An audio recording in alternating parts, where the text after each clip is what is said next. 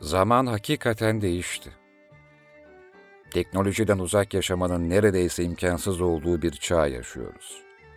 Dijital dünyayı kabul edelim ya da direnelim, sonunda teslim olmasak da uyum sağlamak zorunda kalıyoruz. Öyle ki eskiden eğer bir radyo istasyonu size fırsat vermiyorsa sesinizi duyuramazdınız. Ama şimdi insanlar evlerindeki imkanlarıyla podcast yapıp bağımsızca yayınlayabiliyorlar. Kimi önlerine telefonlarını koyup kalitesiz bir ses kaydıyla yapıyor, kimi son teknoloji mikrofon ve yalıtımı kullanıyor ama boş konuşarak yapıyor. Elbette kimi de günlerce araştırarak, anlamlı içerikler üreterek, düzgün bir telaffuz ve zengin bir dille podcast yaparak dinleyicilerine ulaşabiliyor. Her şeyde olduğu gibi bir şeyin popülaritesi artınca o işin değeri azalmaya başlıyor. Ya da o işi layığıyla yapan insanlar arada kaynayabiliyor. Podcast'te de böyle oldu. Daha önce 100 kişi yapıyorsa, aralarından kendinize uygun podcast'i bulmanız daha pratik ve daha tutarlı oluyordu. Ama şimdi 100 bin podcast'in içinden sizin için uygun olanı bulmanız biraz daha zor. Ben geçenlerde bunu çöplüğe benzetmiştim. Hani müzikte de öyledir. Çok fazla müzik yapan vardır ama çoğu çöptür. Siz iyi müziği dinlemek için çöpü karıştırmak zorunda kalırsınız. Kolları sıvarsınız. Derin bir araştırmaya girersiniz. Ee, ne bileyim YouTube üstünden falan. Üzerine daha çok müzik yapan eklenir. Artık trend olmuştur çünkü müzik yapmak. Çöp yığını büyür ve sizin değerli müziği bulmanız daha da zorlaşır. Aynı şey podcast için de geçerli. Bir nevi bu da bir akım oldu hatta, bir hobi oldu. Elbette bu bir özgürlüktür. Müzik ya da podcast yapmak için liyakat arayamazsınız. Eğitimi olan da yapar, kafasına esen de yapar. Buna asla karşı değilim. Dünyada daima ben de kitap çıkartacağım diyen yetersiz yazarlar olacaktır. Ben de resim yapıp sergi açacağım diyen etkisiz insanlar olacaktır. Ben de şarkı söyleyeceğim, ben de gitar çalacağım diyenler olmuştur ve oluyor da. Olsun da. Bu serbest bir piyasa. Kendini göstermek isteyen herkes için internet ve sosyal medya türlü fırsatlar sunuyor. Bu fırsatlar denensin. Ama görüyoruz ki ya da görüyorum ki bir şeyler üretmeye çalışan herkesin işi nitelikli olmuyor. Yani mesela bir tasarımcılıktır gidiyor. İki çizgiyi yan yana getirip bunu tasarladım diyebiliyor. Radyo programcılığı ve podcast'te de bu böyle. Hani diyorlar ya iki lafı bir araya getiremeyen insanlar podcast yapıyor. Clubhouse'da konuşuyor. Bu eleştiriyi yaparken bile gerçekçi değiliz. Çünkü aslında iki lafı değil, 22 lafı da bir araya getiriyorlar. Mesele laf ebeliği ise e, bunda üzerlerine yok zaten. Ama aynı mutfak gibi. Çok fazla malzemeyi ilgisiz ve ölçüsüzce bir tencereye atıp karıştırdığınızda ortaya lezzetli bir yemek çıkmayacaktır. Bırakın lezzeti yenebilecek bir şey de çıkmaz. Yani iki lafı bir araya getiremeyen tabiri de artık yetersiz. Çünkü çok konuşan konuşabiliyor olmak artık yeterli gözüküyor bu piyasada. Ama aynı lafları tekrarlamak dar bir kelime dağarcığı, sığ bir bilgi haznesiyle bunu yapıyorlar ve gayet de dinleyicilerine ulaşıyorlar. Bir de şu var ki, karşınızdaki kişi, diye sesim de çatladı ama ne, ne yapayım biraz öyle söylüyorlar diye başlıyor e, bazı podcast yapanlar, psikologlar özellikle. Karşınızdaki kişi işte yaşam koçları müthiş sırlar veriyorlar. Karşınızdaki kişi diye cümleye başlayarak. Sonra bir klişe başlıyor. Affet. Affettiğinde hafifleyeceksin. diye hoş görmeyi öğrendiğimizde insan olmayı hak edeceğiz. İşte denir sen değerlisin. O kaybetti. O değersiz gibi laflarla başlayan podcastlerde sahiden çok seviliyor. Çünkü insanlar duymak istedikleri şeyi alıyorlar. Çünkü herkes birilerini affetmemiştir. Ve ona affet dendiğinde kendini efendi sanır. Peki niye kimse af dile demiyor? Affedilmelisin demiyor. Doğru ya. Onu dinleyen mutlaka kendi haklıdır ve birini affetmemiştir. Şimdi diyeceksiniz ki ya bu neyin sidik yarışı? Kimi hedef alıyorsun Çetin? Yahu bu, bu bir yarış değil. İşte algı operasyonu, rakibini gömme, mömme değil. Bir alıntıyla örneklendireyim ben size. Şu an ülkenin en çok dinlenen podcastlerinden birinde konuşmacı diyor ki, kendini sev, kendine iyi davran, kendin kendine lazımsın, azıcık dinlen, kendini ödüllendir, bir yemek ye, arkadaşlarla vakit geçir, iyi bir tatil yap. Ben çok yorulduğumda böyle yapıyorum. Hadi ya. Valla en son Hollywood filmlerinde duymuştum buna benzer replikleri. Hey Jack, bir tatile ihtiyacım var dostum. Rozetini ve silahını masaya bırakmanı istemeden önce kendine gel ahbap. Ve Jack artık adamın kenarda ne kadar parası varsa hakikaten bir anda tatile çıkar. Valla biz bunu daha önce niye düşünmedik? Yani bir psikoloğa ihtiyaç duyacak kadar eğer bir podcast dinliyorsak işte kendine iyi davran, kendini sev, ödüllendir, arkadaşlarınla buluşup yemek ye, git bir tatil yap. Ee, terkinleri ise eğer aradığımız, e, çok mu bunaldın, arkadaşlarınla yemeğe çık tavsiyesi ne bileyim bir psikoloğa göre bilmiyorum siz ne düşünüyorsunuz. Kendini şımart dostum, kendini ödüllendir, git bir tatil falan yap.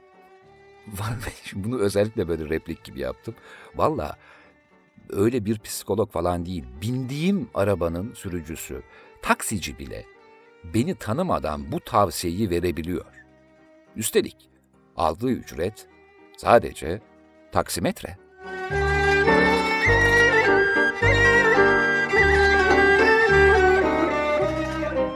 Demin söylediğim laflar şaka değildi. Şu an en çok dinlenen podcast psikologları, yaşam koçlarından biri aynen böyle söylüyor. Geçen gün karşıma çıktı demin bu söylediklerim. Yoksa daha neler var? Öyle açığını arayıp bulmuş falan da değilim yani. Daha da komiği e, bu kişi e, kendin demeyi de bilmiyor. Kendin diyor. Türkçe telaffuzda bu kelimede e kapalı okunur. Yani kendi diye söylenmeli. Açık e değil. Kendi değil. Kendi kendine hiç değil. Doğrusu kendi kendinedir.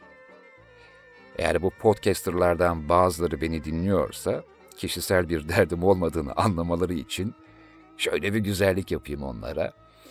Kendi kelimesinde E'yi kapalı seslendirmek için en pratik yöntem aklınıza kediyi getirmektir.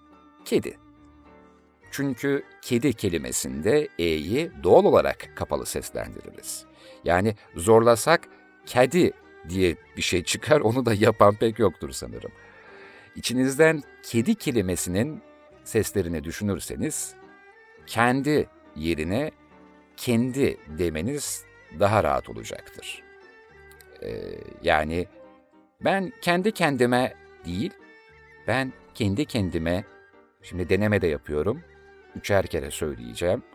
Önce açık E ile yanlış okunuşu, kendi, kendi, kendi, kedi, kedi, kedi, kendi, kendi, kendi. Umarım bu pratiği anlatabilmişimdir. Kediden kendiye geçmişken ama şeker kız kendi değil e, tabii deyip sinirde bozabilirim. Bir kendim bir ben deki kendi bizim bahsettiğimiz kendi şu şarkıdaki gibi.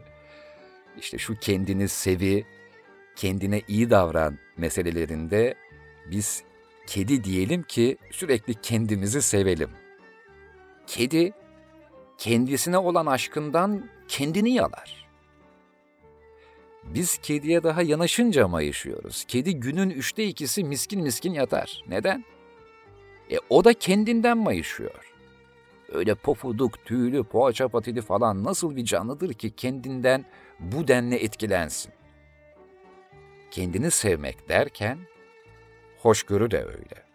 Ha bu arada E açık olmalı, kapalı olmalı, kendi denmez, kendi denir vesaire. Bu normal günlük hayatta kullanılırken benim e, çok dikkat ettiğim ya da insanları eleştirdiğim e, bir şey değildir. Kaldı ki e, özellikle imtina ederim, düzeltmeye de kalkmam, öyle söylenmez diye hani günlük hayatta sohbet ederken kendi denmez yalnız o kendidir falan diye kimseyi bozmaya falan da kalkmam biz bu işi yapıyoruz diye iddialıyız, siz yanlışsınız falan böyle bir şey yok. Buradaki e, mesele ben konuşmacıyım, anlatıcıyım iddiasıyla ortaya çıkan, hatiplik yapan kişilerin bunu bilmesi gerekiyor. Bu böyle.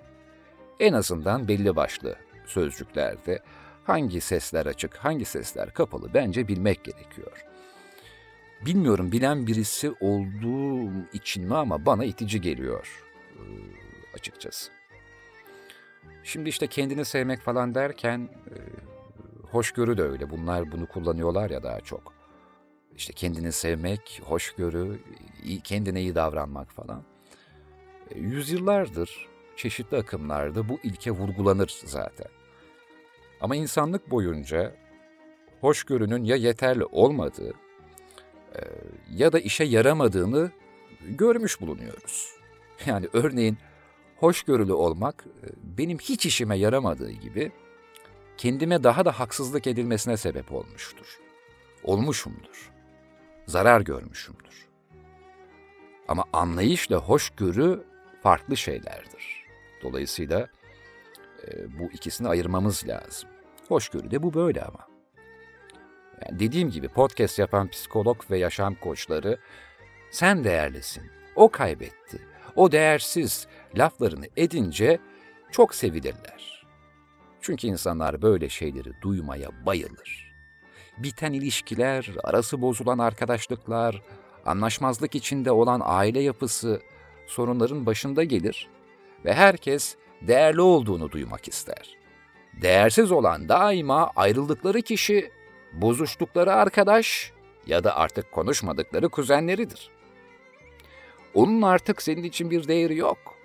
Sen kendi değerini bilmelisin ki li edeli hödölü klişeli kalıplı aynı teraneli temriç pilavlı çevir kazı yanmasınlı ne şiş yansın ne kebaplı konuşmalar. Ah, insanlar çok severler böyle konuşmaları. Podcast'i yapana hayran kalırlar üstelik.'' Eskiden nostalji yapmıyorum ne bileyim 90'lara kadar. Herkes sanatçı olamaz.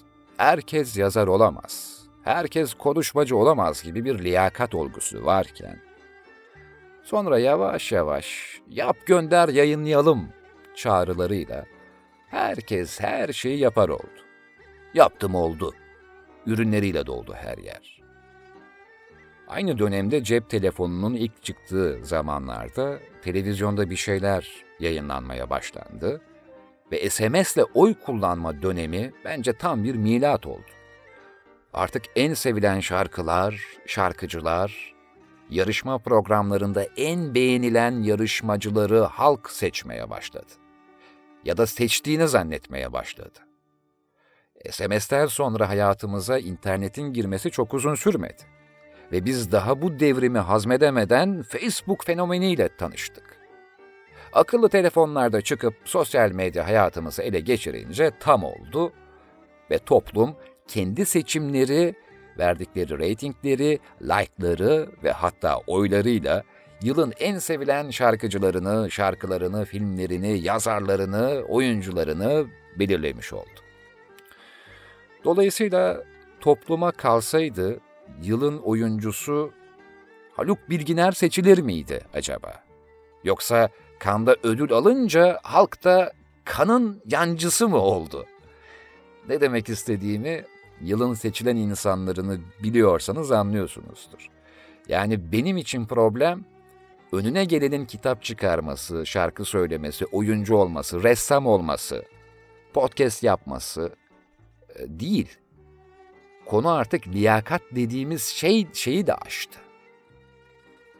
Liyakat liyakat deniyor ya. Bence siyasete gelene kadar liyakat daha tabandan başlamalı, sanattan başlamalı, edebiyattan başlamalı. En son siyasetteki liyakat belki de konuşulmalı. Özgürlük varsa herkes istediği şeyi üretebilir. Kimi boş, kimi hoş olacaktır. Mesele bunları şakşaklayan toplumdadır.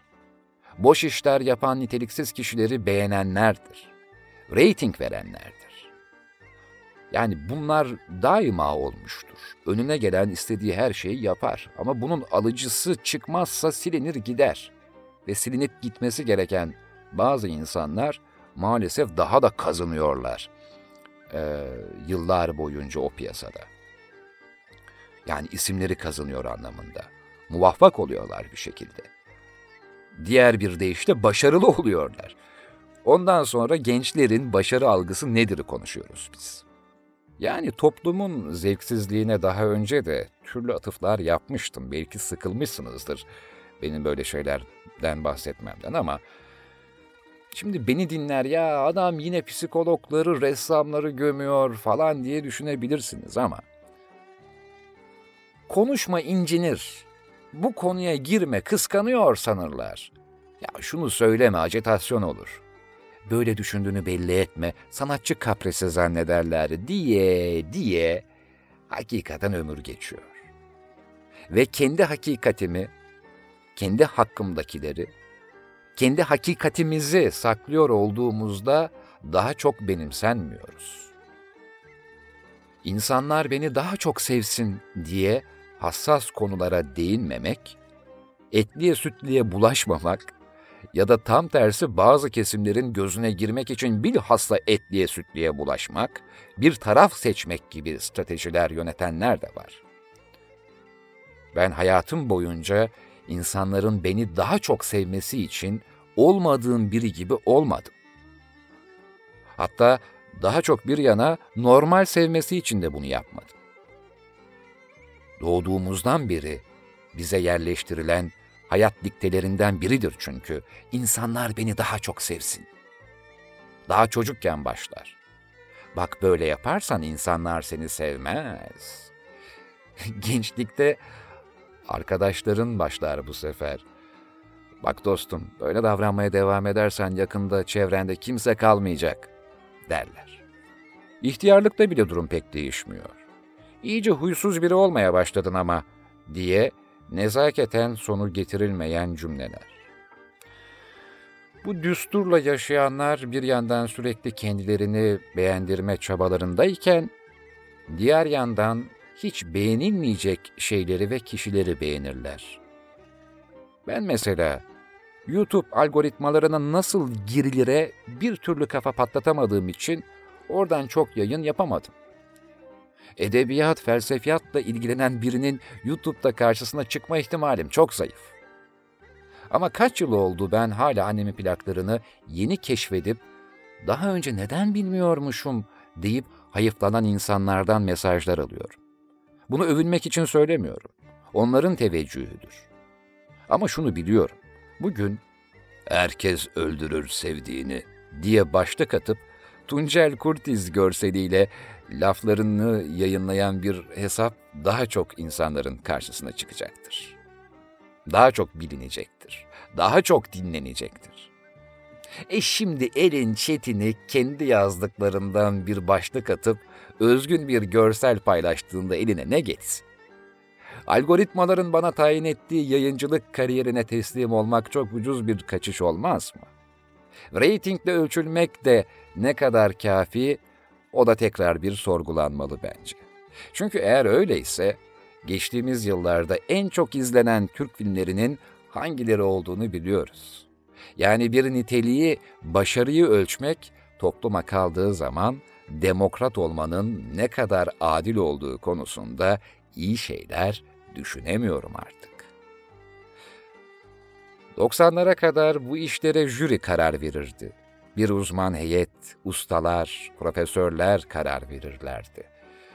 Oradan da pis kokular gelirdi ama. Ya torpil döndü galiba falan diye. Şu şunun adamı. Bu bunun adamıydı.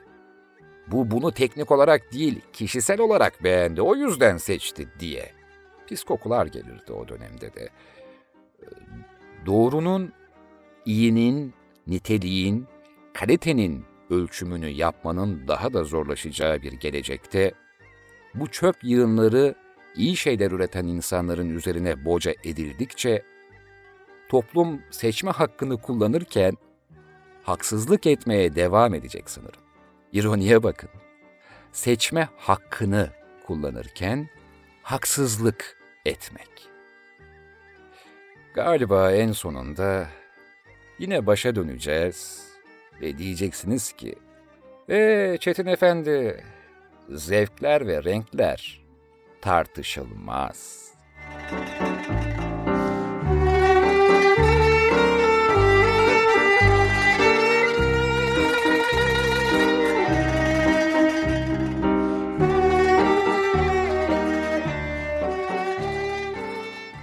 Sevgili anlayıcılar, diye başlayınca söze belli ki bir duyuru yapılacak.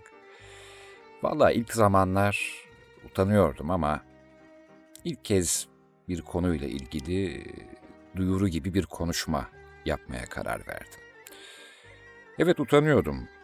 Yayının içinde annemin plaklarının Patreon hesabına desteklerinizi bekliyorum demek istemiyordum. Hem Patreon'un ne olduğu tam olarak bilinmiyordu, hem bu gibi oluşumlar için bağış kelimesinin kullanılması biraz rahatsız ediciydi. Patreon ya da Patreon e, iki telaffuzda bence kullanılabilir. Bağımsız sanatçıların, kendince üreten insanların ve özellikle podcast yapanların ekonomik destek almak için kullandığı bir web sitesi ya da bir mobil uygulamadır. Şimdiye kadar yayınımda sesli söylemedim ama sosyal medyada bilhassa cümleyi şöyle kurdum. Annemin plakları yayınlarının sürdürülebilirliği için dedim. Uzun yıllardır teveccühünüzle, kulaktan kulağa tavsiyeyle tanınan ya da radyoda internette karşınıza çıkıp alaka gösterdiğiniz, övgü dolu sözlerinize mazhar olan yayınlarımı dinliyorsunuz. Annemin plaklarının ya da yapacağım diğer yayınların bağımsızlığını korumak adına finansal özgürlük için başvurduğum bir destek kuruluşudur Patreon. Aylık abonelik şeklinde üç farklı bedel sundum sizlere. Buradaki amaç, size Patreon'dan daha fazla içerik sunmak değil, mevcut sunduğum bölümleri bir yerlerden dinliyorsunuz. Bunun karşılığı olarak e, küçük anlamlı katkılarınız. Zira annemin plakları podcast bölümleri herkese açık platformlarda zaten ücretsiz yayınlanıyor. Ki bunu sürdürebilmem için de benim de ödediğim bir aylık server bedeli var. Patreon'un içindeki tek ayrıcalık podcastlerimin diğer mecralardan önce kısım kısım orada yayınlanıyor olması. Yani Patreon'dan size özel bir vaatte bulunmuyorum. Zaten e, bir yerlerden bir biçimde dinlediğiniz, bugüne kadar dinlediğiniz yayınlarımın tümüne dair bir karşılık olarak var Patreon. Kimini sağ olsun bu platformda hesap açtığım ilk aydan beri e, destekliyor e, annemin plaklarını. Kimi bütçesince bir ay destekleyip ayrılıyor.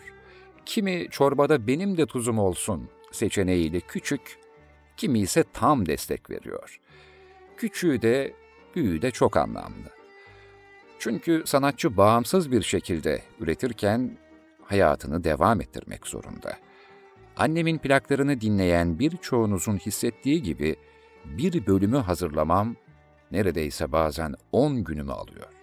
Araştırmalarım, alıntılarım, bir araya getirişlerim, kendi yazdıklarım, ben konuşurken, e, anlatırken arkadaki müzik fonunun o konunun ruhuna uygun olması için obsesifçe seçimlerim, dinleteceğim şarkılardaki kararlarım, daha doğrusu kararsızlıklarım, Anlatıcılığımda bazen bir kelimenin doğru telaffuzu konusunda şüpheye düşüp saatlerce araştırmalarım, yayın yaptığım odanın akustiği, yalıtımı, kullandığım mikrofonun kalitesi, öyle önümüze bir telefon koyup e, onun kendi üzerindeki kayıt uygulamasından o küçücük toplu iğne başı kadar mikrofondan yapmıyoruz sonuçta bunları. İşte benim ilhamım, zamanın ruhu, içeriklerin zuhuru falan derken belki sandığınızdan çok daha fazla emek ve donanım var. Şu mantıktan yola çıkarsam belki derdimi daha iyi anlatırım. Nasıl ki markette kasanın yanındaki haftalık edebiyat dergilerini bir ücret karşılığında alıyorsunuz. Nasıl ki yayın evleri kitaplarını bedava vermiyorsa, nasıl ki cep tiyatroları bile biletliyse, tek kişilik gösteriler biletliyse, neden annemin plakları bir kamu hizmeti gibi devam etsin? Üstelik aylık olarak izlenen e, biliyorsunuz dizi film e, platformları ya da müzik platformları var. Bunlara da bir abonelik sistemi getirildi. İşte yeni çağ diyoruz ya, e, yeni dünya, dijital dünya. E, ama ben Kültür Bakanlığı'na bağlı bir memur değilim ya da devletin tahsis ettiği bir görevli hayatı bir biçimde idame ettirilen e, bir elçi, bir nefer, ne bileyim bir misyoner değilim. Sponsorum da yok. Daha samimi bir dille söylemek gerekirse annemin plaklarının hiçbir yerden hiçbir geliri yok. Ama başta zaman olmak üzere çok gideri var. Emek var, emek var. Yani bazı insanlar günde yarım saatini ayırdığı bir şey için de emek diyebiliyor. Ama geceler boyu yazmak, bazen sabahlayıp seslendirmeler yapmak, o plakları bulmak, onları yayına hazır hale getirmek, bir şekilde dijital ortama aktarmak, o kitapların peşine düşmek. Bunlar hep zaman, bazen koşturmaca, bazen düşünsel anlamda bir odaya kapanıp saatlerce çalışmak. Zaman zaman içinizden bazıları bana sizinle çay kahve içip sohbet etmek isterdim diyor mesela. E bir biçimde bunu zaten yapmıyor muyuz? Monolog da olsa bu bizim sohbetimiz değil mi? Siz değil misiniz dost, arkadaş oldunuz diyen annemin plakları, programları için, podcastleri için. Demek gerçekten çay kahve içsek hesabı bana ödeteceksiniz öyle mi? İşte bu yüzden biraz da espri olsun diye Patreon'da ikinci seçeneğe kahve ısmarlamak adını verdim. Bunca zaman dinleyenler aman her yerde bedava podcast var, senin ne ayrıcalığın var diye düşünüyorlarsa kahve ısmarladıklarına farz etsin ne diyeyim yani. E, gerçekten böyle düşünen varsa da bence masadan kalkmalı. Çünkü ben dinleyene değil, anlayana anlatıyorum. Adam anlatıyor, millet dinliyor değil. Onu yapan çok var zaten. Anlatan da, dinleyen de. Ama ne siz herhangi birini dinliyorsunuz, ne de ben, benim kitlem var, kitlem küstahlığıyla birilerine sesleniyorum. Benim kitlem yok. Onu siz tayin ettiniz.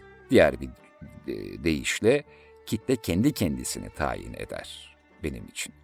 İlla bir ad bulmaksa ben anlayıcı dedim işte.